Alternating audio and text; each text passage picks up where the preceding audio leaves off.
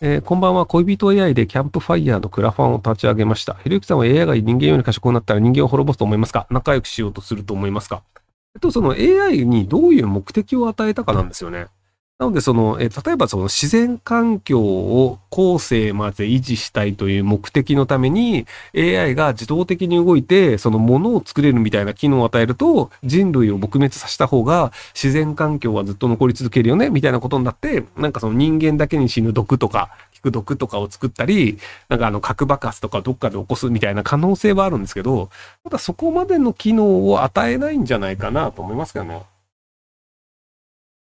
まずその AI にそこまでの能力、機能を与えるかどうかっていうのと、AI にそういう目的を与えるかどうかっていう、多分その二つなんですけど、まあその万能な、そのなんか、能力というのを与えるメリットがあんまりないので、そこまでにならないんじゃないかなと思うんですけど、どっかのマッドサイエンティストと頭のおかしな企業とかがやってしまって、なんかあの、スカイネットワークみたいなところが、ターミネーターっていう、あの、万能ロボットを作ったら人殺しまくったみたいな、っていう可能性もゼロではないですけども、はい。40代後半の女性、販売職の責任者です。成長しない部下について質問です。販売職なのに語彙力がなく、こちらの指摘に対しても改善しない部下と、成長が人の3倍遅い部下に対して見切りをするべきでしょうかはい。会社の考えは仕事のできない部下でも育て直しとなってます。えっと、会社の方針は正しいです。要はその、どんな人でも育てましょうという方針自体は正しいです。でも、それができるかどうかは別の問題です。例えばその、文科省が全ての人に教育を与えましょう。で、なるべく多くの人に高等教育を受けられるようにしましょう。これは正しいんですよ。でも、その死んだ魚のようにしている性格の悪い頭の悪い人とかに高等教育を提供してもお金の無駄なんですよ。そいつ頭悪いから、いくら何を教えたって理解できないわけだから、教える人の時間の無駄なんですよ。なので、全体としての理念としては正しいというのと、実際の個別の問題はまた違うんですよ。なので、実際の個別の問題として成長する気のないやつに時間をかけるだけ無駄です。ただ、どんな人でも、その、要は、あの、こうやると成長するよとか、こうした方がうまくいくよっていうのを教えるというのを一通りやるのは大事だと思います。でも、それをちゃんと聞かないで伸びる気もないやつに時間使うの無駄なので、なので、あの、会社にはちゃんとやってるよって見えるけど、個人としてはそのほっといて、全然給料も上がらないし、出世をしない、使えない部下がいるっていう、で、早く辞めればいいなっていう感じにすればいいんじゃないかなと思います。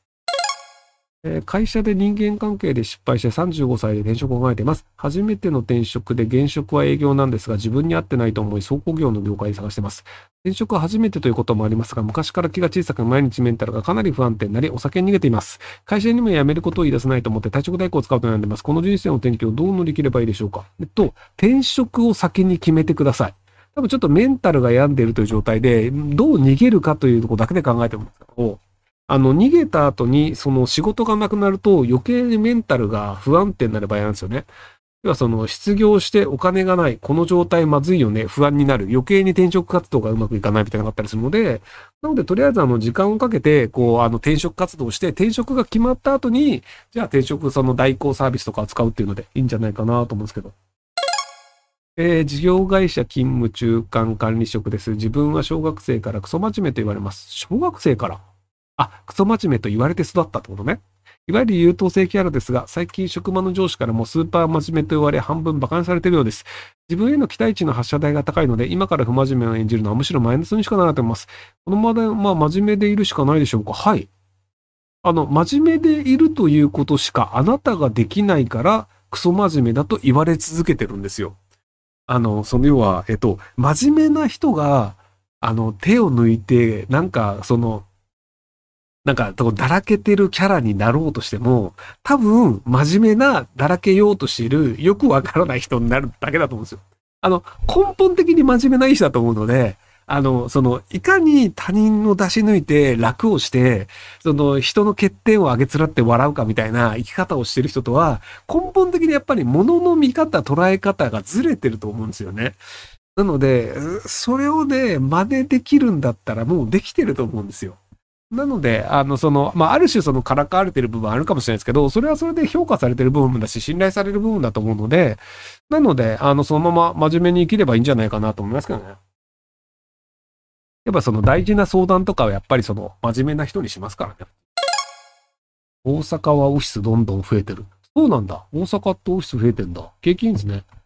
あ、でもあの、旅行者どんどん増えてますからね。あの、割とその東京も、あの、外国人の人すごい増えていて、で、ただ、あの、中国がまだ団体旅行が、あの、OK になってないので、なので中国の団体旅行が解放されると、もっとお客さん増えると思うので、てい